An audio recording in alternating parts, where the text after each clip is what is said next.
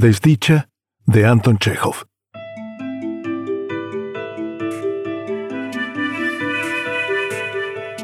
¿Te ha sucedido alguna vez que estás tan solo y tan triste que no sabes a dónde tornar? Y la mejor medicina que podría ofrecerte el mundo entero no es dinero, ni aplausos, ni caricias, sino una sola persona compasiva con quien pudieras hablar. Alguien que te escuchara sin condenarte, sin interrumpirte, sin agobiarte con mil preguntas innecesarias, ni tampoco a base de consejos, por muy bien intencionados que estos sean. Alguien que sencillamente te preste sus oídos para que puedas hablar, porque sabes que si logras hablar tan solo unos minutos te puedes desahogar de esa angustia, y tu mente se aclara, y así el dolor y la negrura sanan, o al menos comienzan a sanar. Hoy leemos una conmovedora historia del ruso Anton Chekhov que ilustra magistralmente esta ansia urgente, visceral, que tenemos a veces de hablar con alguien. Esta es, pues, Desdicha, de Anton Chekhov, que nos remonta a un viejo San Petersburgo cubierto de nieve.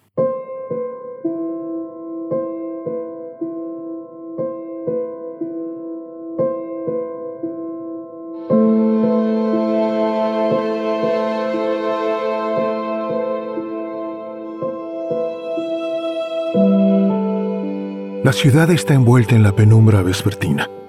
La nieve cae lentamente en gruesos copos, gira en torno a los faroles encendidos, extendiendo su capa fina y blanda sobre los tejados, sobre los lomos de los caballos, sobre los hombres. El cochero Iona está ya todo cubierto de blanco, tanto que parece un fantasma. Sentado en el pescante de su trineo, encorvando el cuerpo cuanto puede encorvarse un cuerpo humano, permanece inmóvil. Se diría que ni una luz de nieve que le cayese encima lo sacaría de su quietud. Su viejo caballo está también blanco e inmóvil. Por su inmovilidad, por las líneas rígidas de su cuerpo, por la tiesura de palo de sus patas, aún de cerca parece un caballo de juguete, de esos que les compran a los niños por un centavo. Está sumido en sus reflexiones, un hombre o un caballo, arrancados del trabajo campestre y lanzados al infierno de una gran ciudad, como le ocurrió a Yona y su caballo, están siempre sumidos en tristes pensamientos. Es demasiado grande la diferencia entre la apacible vida rústica y la vida agitada, toda ruido y angustia de las ciudades relumbrantes de luces.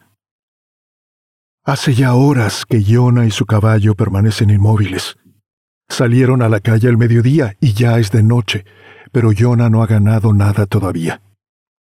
Las sombras de la noche siguen cayendo sobre la ciudad. La luz de los faroles se va haciendo más intensa, más chillante. El bullicio aumenta. ¡Cochero! Oye de pronto Yona. Llévame a Vivorskaya. Yona se sacude. A través de sus pestañas cubiertas de nieve ve a un oficial con un abrigo militar que le cubre la cabeza. ¿Oíste? A ya, ¿estás dormido? Yona tira de las riendas del caballo y la nieve en el lomo de la bestia cae al suelo en grandes copos. El militar toma asiento en el trineo. Yona arrea al caballo, estira el cuello como un cisne y agita el látigo, más por costumbre que por necesidad. El caballo también estira el cuello, mueve las patas y se pone en marcha tambaleante. ¡Hey, cuidado! grita entonces otro cochero invisible con cólera. ¡Nos vas a atropellar, imbécil! ¡Mantente a la derecha! Siguen oyéndose los gritos del cochero invisible. Un transeúnte tropieza entonces con el caballo de Yona y les gruña a ambos amenazador. Yona, confuso, avergonzado, Descarga un par de latigazos sobre el lomo del caballo. Parece aturdido, atontado, y mira en torno así como si despertara de un sueño profundo. ¡Ja! Todo el mundo la trae contra ti, ¿a poco no? dice burlón el militar. Todos quieren fastidiarte. O acaban metiéndose entre las patas de tu caballo. Es una conspiración. Yona vuelve la cabeza y abre la boca. Se ve que quiere decir algo, pero sus labios están como paralizados y no puede pronunciar una palabra. El cliente advierte sus esfuerzos y pregunta, ¿Qué pasa? Yona hace un nuevo esfuerzo y contesta con voz ahogada. Eh, verá usted, señores, que acabo de perder a mi hijo. Eh, murió apenas la semana pasada. ¿De veras y de qué murió? Yona, alentado por esta pregunta, se vuelve aún más hacia el cliente y le dice, eh, No lo sé, hay tantas enfermedades. Pasó tres meses en el hospital y entonces...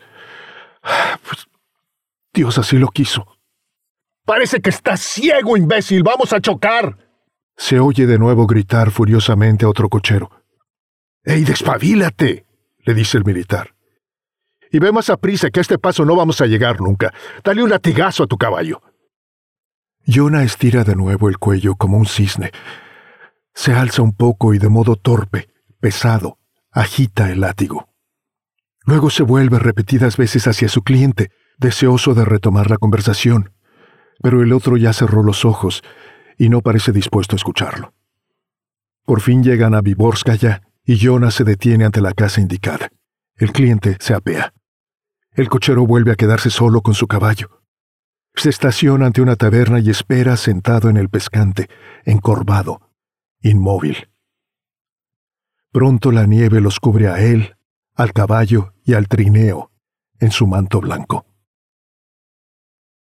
Pasan una, dos horas y no se acerca nadie, ni un solo cliente más. Jonas estremece cuando ve a tres jóvenes detenerse ante él. Dos de ellos son altos y delgados, el tercero bajo y encorvado. Cochero, llévanos a la estación. Veinte copex por los tres. Jonah coge las riendas, se endereza. Veinte copex es demasiado poco, pero no obstante acepta porque le urge encontrar clientes. Los tres jóvenes, tropezando y maldiciendo, se acercan al trineo. Como solo hay dos asientos, discuten largamente cuál de los tres debe ir de pie. Por fin se ponen de acuerdo. Bueno, en marcha, le grita John a uno de ellos, plantándose a su espalda. ¿Qué gorro te pusiste? Apuesto cualquier cosa a que en toda la capital no se podría encontrar un gorro más ridículo. ¿Ya vieron? El señor está de buen humor, dice Jonah con una sonrisa forzada. Es que mi gorro. Bueno, bueno, bueno. Arrea tu caballo, a este paso no vamos a llegar nunca. Anda, más deprisa, o te voy a dar unos sopapos. Ay, me, me duele la cabeza, dice uno de los jóvenes. Ayer nos bebimos cuatro botellas de vodka entre un amigo y yo. Mentiras, responde otro. Eres un exagerado y sabes que nunca te lo vamos a creer. Palabra de honor. honor, honor tú. Yona, que anhela entablar conversación, vuelve la cabeza, mostrando sus viejos y roídos dientes al sonreírles. ¡Qué buen humor tienen ustedes, señores! Vamos, vejete, grita enojado el que está plantado atrás de él. ¿Vas a ir más a prisa o no? Dale duro a tu caballo. Vamos, qué diablos. Yona agita el látigo, agita las manos, agita todo el cuerpo. A pesar de todo está contento porque no está solo. Lo amenazan y lo insultan, pero al menos oye voces humanas. Los jóvenes gritan, maldicen, hablan de mujeres. En un momento que le parece oportuno, Yona se vuelve de nuevo hacia los jóvenes y dice, Saben, señores, acabo de perder a mi hijo. Murió la semana pasada. Todos nos vamos a morir algún día, contesta el más agresivo. ¿Qué no puedes ir más deprisa? Esto es insoportable. Casi prefiero caminar. Si quieres que vaya más a prisa, ¿por qué no le das un sopapo? le aconseja maliciosamente uno de sus compañeros. ¿Oíste, viejo? ¿Estás enfermo? Te vas a ganar una si sigues así. Y con ello le da un puñetazo a Yona en la espalda.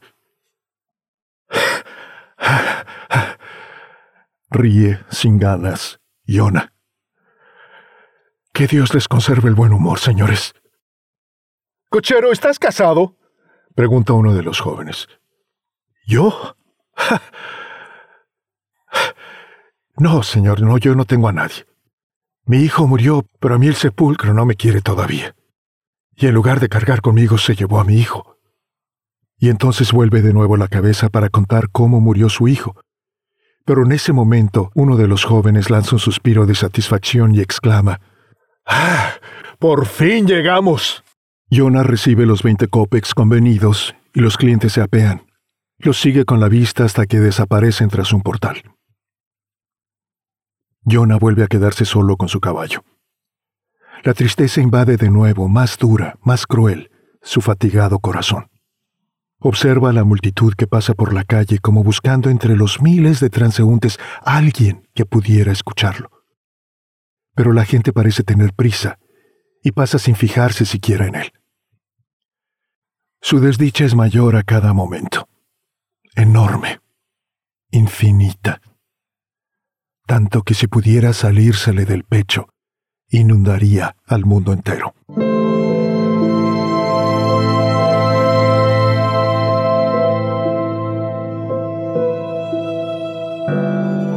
Jonah ve a un portero que se asoma con un paquete y trata de hablar con él.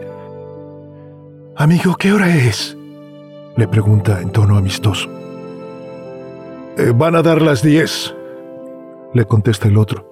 Párate más lejos, no puedes estacionarte aquí delante de la puerta, estás estorbando. Yona avanza un poco, se encorva de nuevo y se sume en sus tristes pensamientos convencido de que es inútil dirigirse a la gente. Pasa una hora más.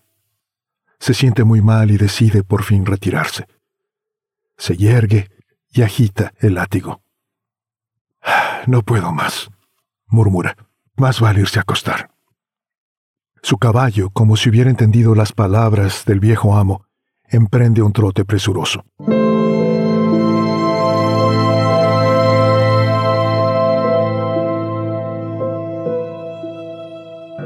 Una hora después, Yona está en su casa, es decir, en un vasto y sucio bodegón donde acostados en el suelo o en bancos duermen docenas de otros cocheros. La atmósfera es pesada, irrespirable se escuchan ronquidos entre la penumbra.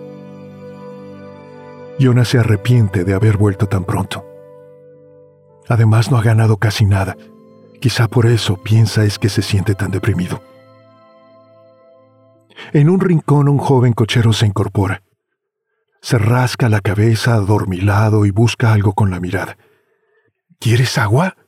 le pregunta Yona. Sí aquí tienes. ¿Sabías que acabo de perder a mi hijo la semana pasada en el hospital? Pero sus palabras no producen efecto alguno. El cochero no le hace caso, se vuelve a acostar, se tapa la cabeza con la manta y momentos después está roncando una vez más. Yona exhala un suspiro. Tiene una necesidad urgente, irresistible, de hablar de su desgracia con alguien. Ha pasado casi una semana desde la muerte de su hijo, pero no ha tenido aún ocasión de hablar con una sola persona de corazón.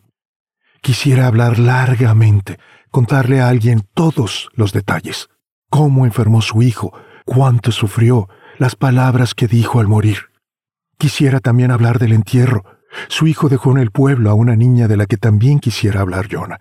Tiene tantas cosas que contar que no daría por hallar a alguien dispuesto a escucharlo, moviendo compasivamente la cabeza, suspirando, compadeciéndolo. Lo mejor sería contárselo todo a cualquiera de las mujeres de su pueblo. A las mujeres basta decirles dos palabras para que viertan torrentes de lágrimas. Yona decide ir a ver otra vez a su caballo. Se vuelve a poner el abrigo y sale a la cuadra. Su caballo, inmóvil, come rastrojos. ¿Qué se le va a hacer, muchacho? Le dice Yona dándole palmaditas en el lomo. Como no ganamos para comprar avena, hay que contentarse con rastrojos. Ya estoy demasiado viejo para ganar mucho. La verdad ya ni siquiera debería trabajar, mi hijo me hubiera relevado. Tristemente se murió. Tras una corta pausa, Yona continúa. Sí, mi amigo.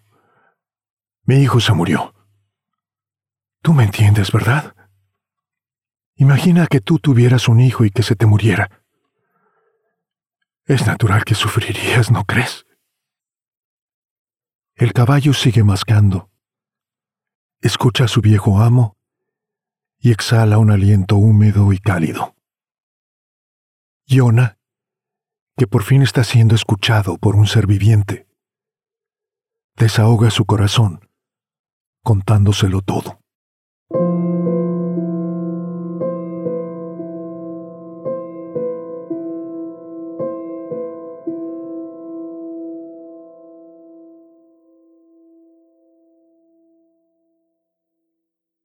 Hay momentos en la vida en que el mejor regalo que podríamos recibir es que alguien nos haga la merced de escucharnos con atención, con compasión, con empatía, sin interrumpirnos a cada tres palabras, para que podamos expresar todo lo que tenemos que expresar y descargar y despejar así la mente y el corazón.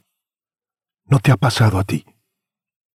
Lo que anhelas no es una conversación superficial de esas de todos los días, sino la oportunidad de dejar salir el torrente de angustias y heridas que quizás traes encima, royéndote las entrañas, para ya poder dejarlas atrás, para poderle poner nombre a tu aflicción.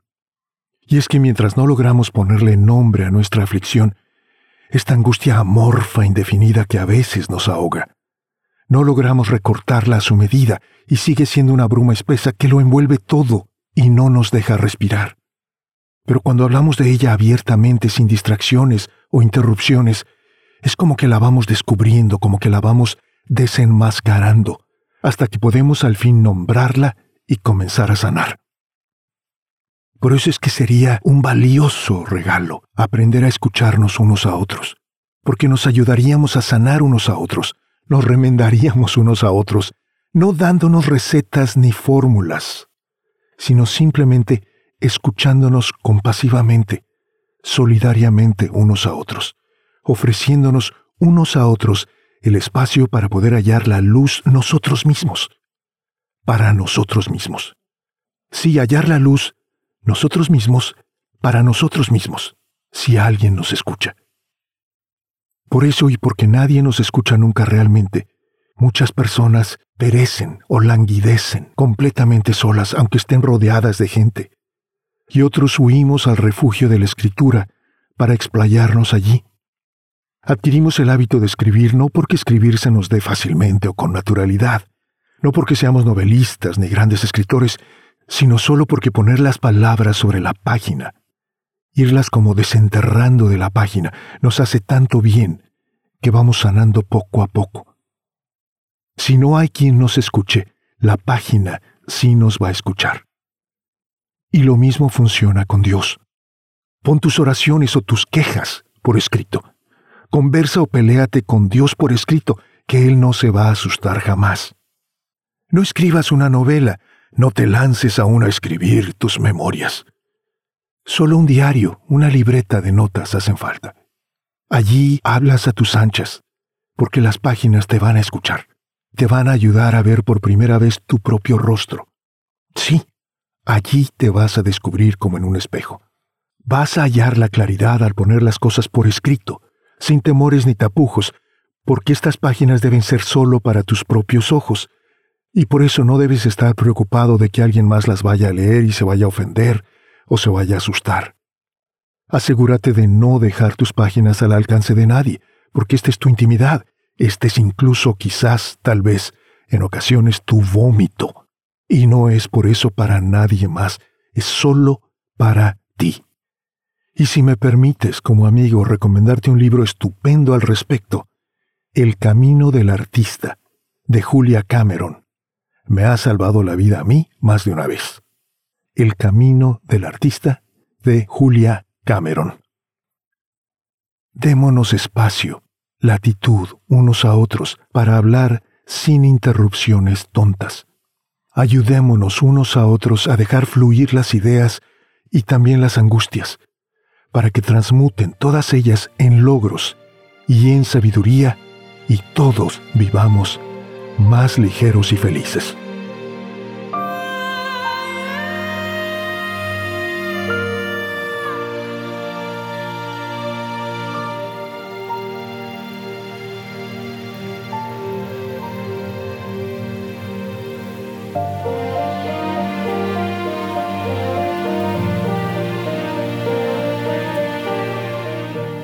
Gracias por escuchar. Visita murmullosradiantes.com para escuchar más relatos como este.